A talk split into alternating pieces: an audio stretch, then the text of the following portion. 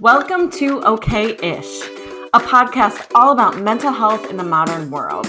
I'm Mary Ellen Dance, a licensed mental health therapist, here to strip away misunderstandings about therapy and share exactly what I do in an honest way. Don't worry, you won't hear inspirational quotes or be told to spend more time doing self care. I'm here to get to the real stuff using my own experiences as a therapist and as a really messy human being. Come and laugh at yourself with me as you learn not how to become great, but how to become okayish. Thanks for joining me today on Okayish. I'm Mary Ellen, your podcast host, a mental health therapist, and a very okayish human being. So glad you're here with me again today. So, if you're friends with a therapist, or you are a therapist, or maybe you go to a therapist, or maybe you've just seen a therapist on television, you're probably familiar with therapist catchphrases or the way therapists speak. So, what I mean is, I'm sure we've all heard someone say, Now, how does that make you feel? If you've heard any of my previous episodes, you know that I've never actually said that. but we all seem to think therapists have a specific way of communicating. And as much as I often don't adhere to these specific ways of communicating, for example, I say fuck quite a bit. Sorry, mom and dad, if you're listening. But it turns out I do have a bit of that, you know, therapist speak in me. And so, what prompted me to do this episode is actually because the other day I was meeting with a client who found out that I often will do corporate workshops regarding mental health awareness, emotional intelligence, all that good stuff. And this client responded to me by saying that she thinks that I would be good at these things because I, quote, speak a different language than people in a corporate setting. Oh, and I should add that this client is very high up in a very corporate setting. So she's quite familiar with what these types of workplaces are like. So I asked her to explain a little bit more. And she just said, You know, I don't know. You just speak differently than anyone else I know. I wasn't really sure whether or not to take that as a compliment or not, but I thought I'd look a little bit more into this and that's why I wanted to take today's episode to maybe translate some of that therapist speak and explain a little bit of it so we don't just all sound like pretentious douchebags. I'll start by explaining some reasons that therapists may tend to use different language. In my schooling, I was taught to be strength based. So, what strength based really just means is focusing on the strengths of the client before anything else.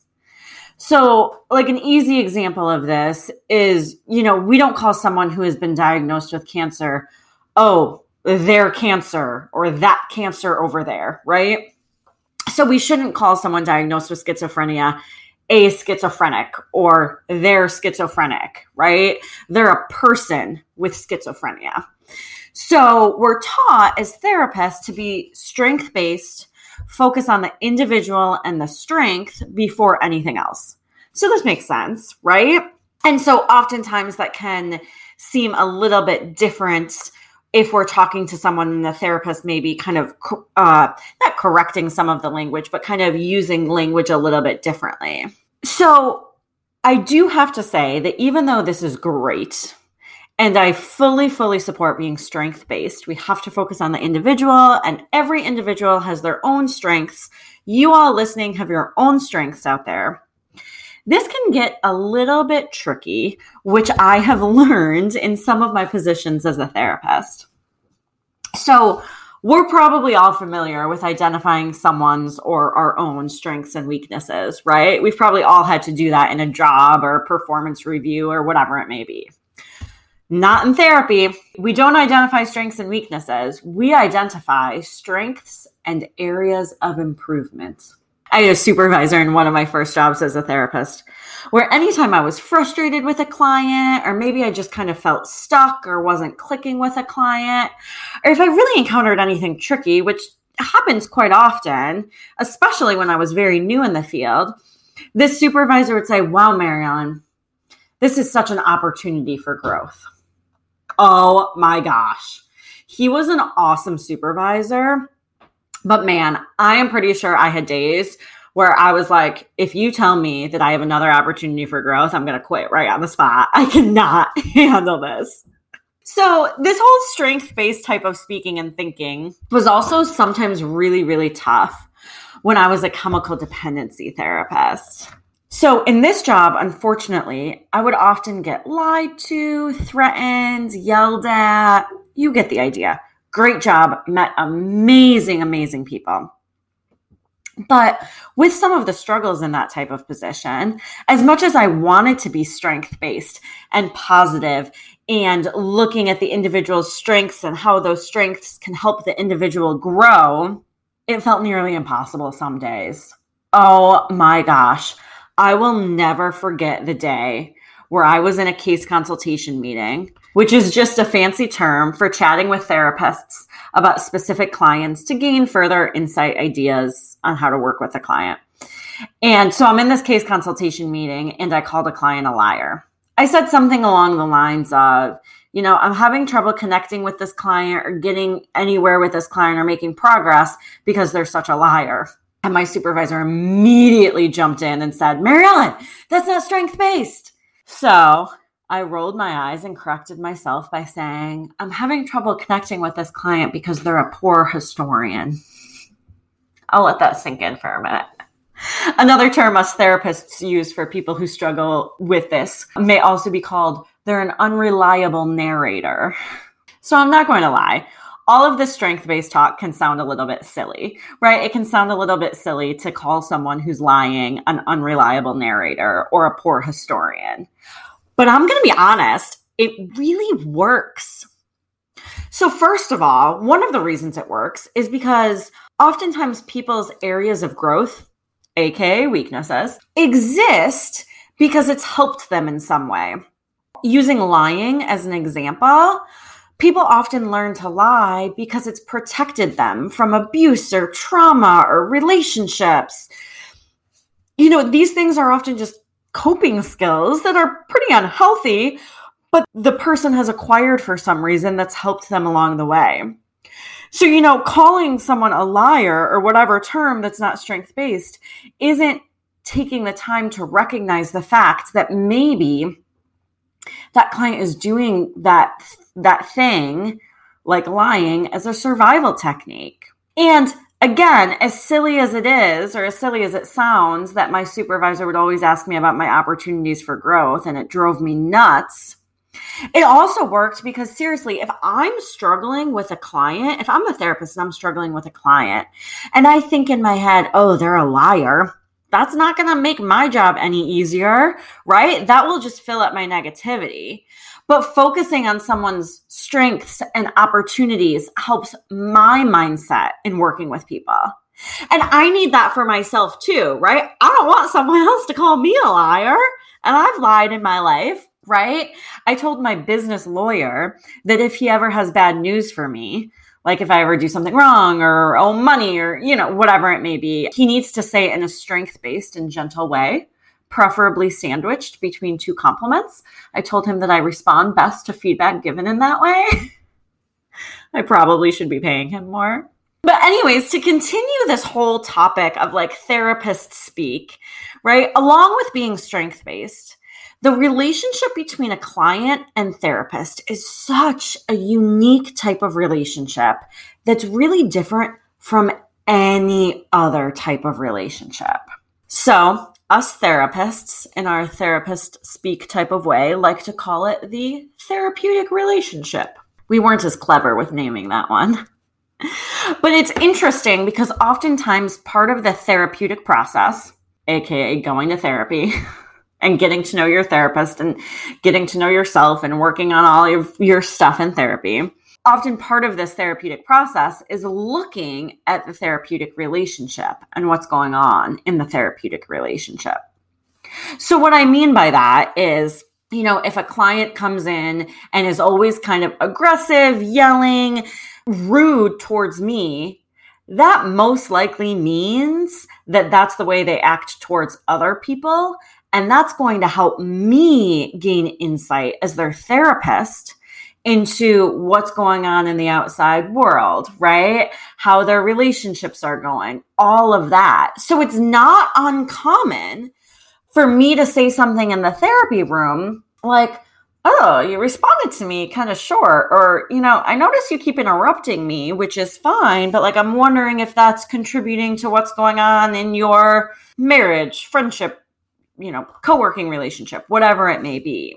So, another thing that the therapist watches out for within this therapeutic relationship is any transference or countertransference. So fancy. So, transference is when, for whatever psychological reason, and there are many, many, many psychological reasons that I won't go into, but transference is when a client is reminded of someone in their personal life by the therapist. So, they treat the therapist differently based on this. So, for example, if a client comes to me and my age, my looks, my mannerisms, my voice, my personality is that of similar to their sister, they're going to treat me a little bit differently because of that, right? So countertransference is the same thing just from therapist to client, right? So the client reminds the therapist of someone and then the therapist struggles with that. So I'm talking about this because this is often discussed at length in therapy sessions. There are actually a number of psychological theories that focus heavily on transferences within therapy and how transferences aren't bad, but they can be beneficial to the therapeutic process.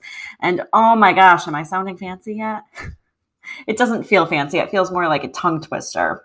But as I was preparing for this episode and kind of gathering together some of this information, I was like, holy cow, maybe my client meant something now by speaking a different language.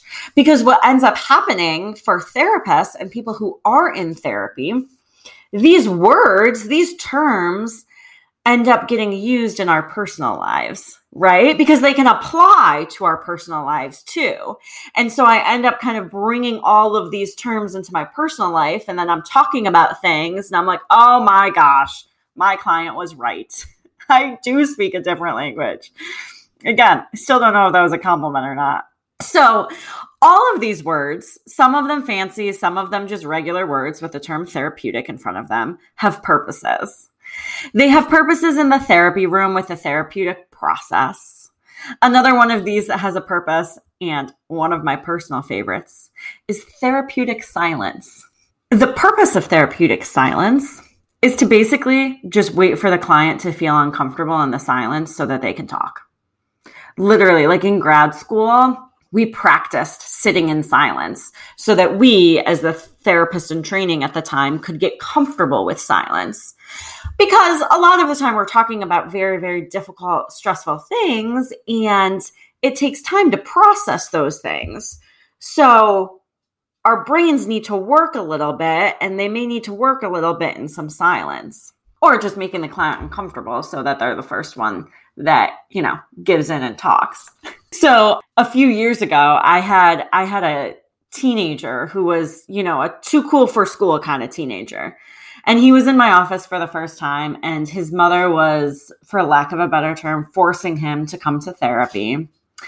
And so, you know, I bring the mother in to gain some information. Mother leaves, and we just sat there and stared at each other for like a good five minutes. You guys, five minutes in silence staring at someone is a really long time. so finally, he said to me, You know, you can't make me talk.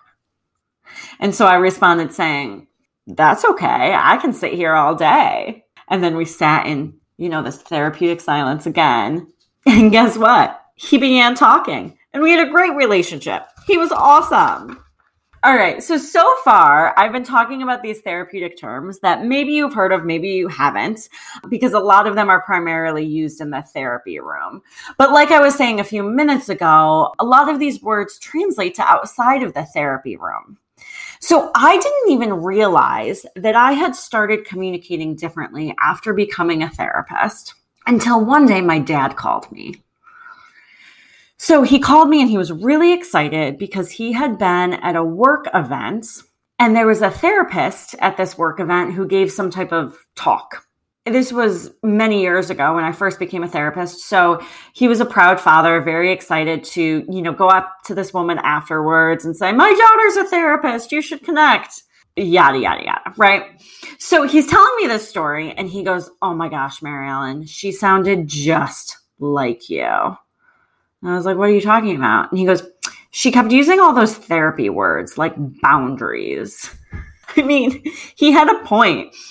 I use the term boundaries all the time, but like thinking back on it before I became a therapist, I don't think I ever used that word. so I'm also the type of person, if you know me, if you know me, you're about to laugh because I'm the type of person who needs a lot of validation. I love me some validation. And it's funny because I've needed validation my whole life. I think I used to I used to maybe use the word reassurance instead of validation, but I never necessarily knew exactly how to ask for what I needed.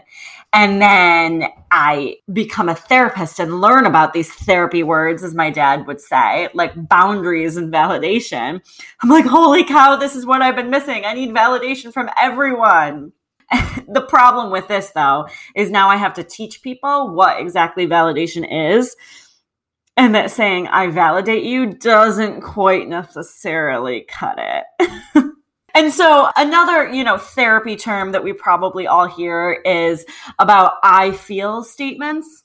I encourage clients to use I feel statements all the time in communication because it makes for more positive communication. And for those of you who don't know, an I feel statement is saying I feel insert whatever feeling when you insert whatever the other person is doing because insert why their behavior is making you feel that way. So, like, I feel sad when you don't answer my phone calls because it makes me feel like you're ignoring me, right? So, I feel statements, unfortunately, often get misinterpreted because just putting the words I feel in front of a statement doesn't quite cut it. For example, when I first tried to teach my mom about I feel statements and she wasn't too interested in listening, her response was, I feel that you're being annoying. It's not quite as productive, but it got her point across. So, in sharing all of this, hopefully we can laugh a little bit because I am sure we have all encountered these situations. Maybe we've said something that the other person is like, What are you talking about? Or maybe other people have said that and we're like, what are these words they're using? a few weeks ago, I was talking with a group of friends, and one friend was sharing some struggles that she was experiencing. So the rest of us were saying things like, you know, what's going on? How can we help? You're great. Don't worry about it, right? All of those supportive things that friends say. And at one point, I asked a question, and I'm going to be honest, I don't even remember exactly what my question was, but something along the lines of, Oh, well, what happens that made you feel that way? And suddenly all of my friends jumped in and was like, Oh, Mary Ellen's therapizing. She went into therapist mode. I'm like, Oh, because here's the thing I don't really remember what words I used before boundaries and validation. But I do notice that using these words all the time in my daily life as a therapist has translated to me using these these kind of terms outside in the outside world. And so all of these fancy therapy terms are not meant to intimidate people. They're not meant to scare people off, even though sometimes they do. They're not meant to make people say, stop therapizing you. I'm not trying to therapize you they're really meant to just try to understand what's going on in someone's head, right? Try to explain thoughts and feelings in a productive, descriptive way. So, as your therapist, I can help understand. So, as a therapist, I'm going to keep using the word fuck, but I'm definitely going to keep using all my therapy words too, because who wouldn't want to refer to someone who is lying as an unreliable narrator? but they wouldn't be expecting that. I hope this helps give a little bit of insight and maybe you'll, you know, use the word boundaries or validation or any of these words a little bit more in your very okayish life. Disclaimer This podcast is produced for your universal listening pleasure. Any statements shared during our program are opinions and experiences of our team and guests. If you disagree with any content presented herein, please find another show before submitting nasty grams. This is a positive vibes only platform. If you love our show and want to connect, share your experiences, or know someone who we should interview on future episodes, please don't hesitate to get in touch through our website or Instagram. Thanks for listening to this program brought to you by Daydreamer Network. If you enjoyed the episode, please don't forget to rate and review on Apple Podcast or your preferred platform. Your feedback allows us to rank on the best new shows list and continue to grow our podcasts in order to bring more unique and talented storytellers to the network. To check out our shows, including programs about relationships, sports, business, nutrition, leisure, and more, head to www.daydreamernetwork.com. We look forward to seeing you back next week for another great episode. Have a wonderful day.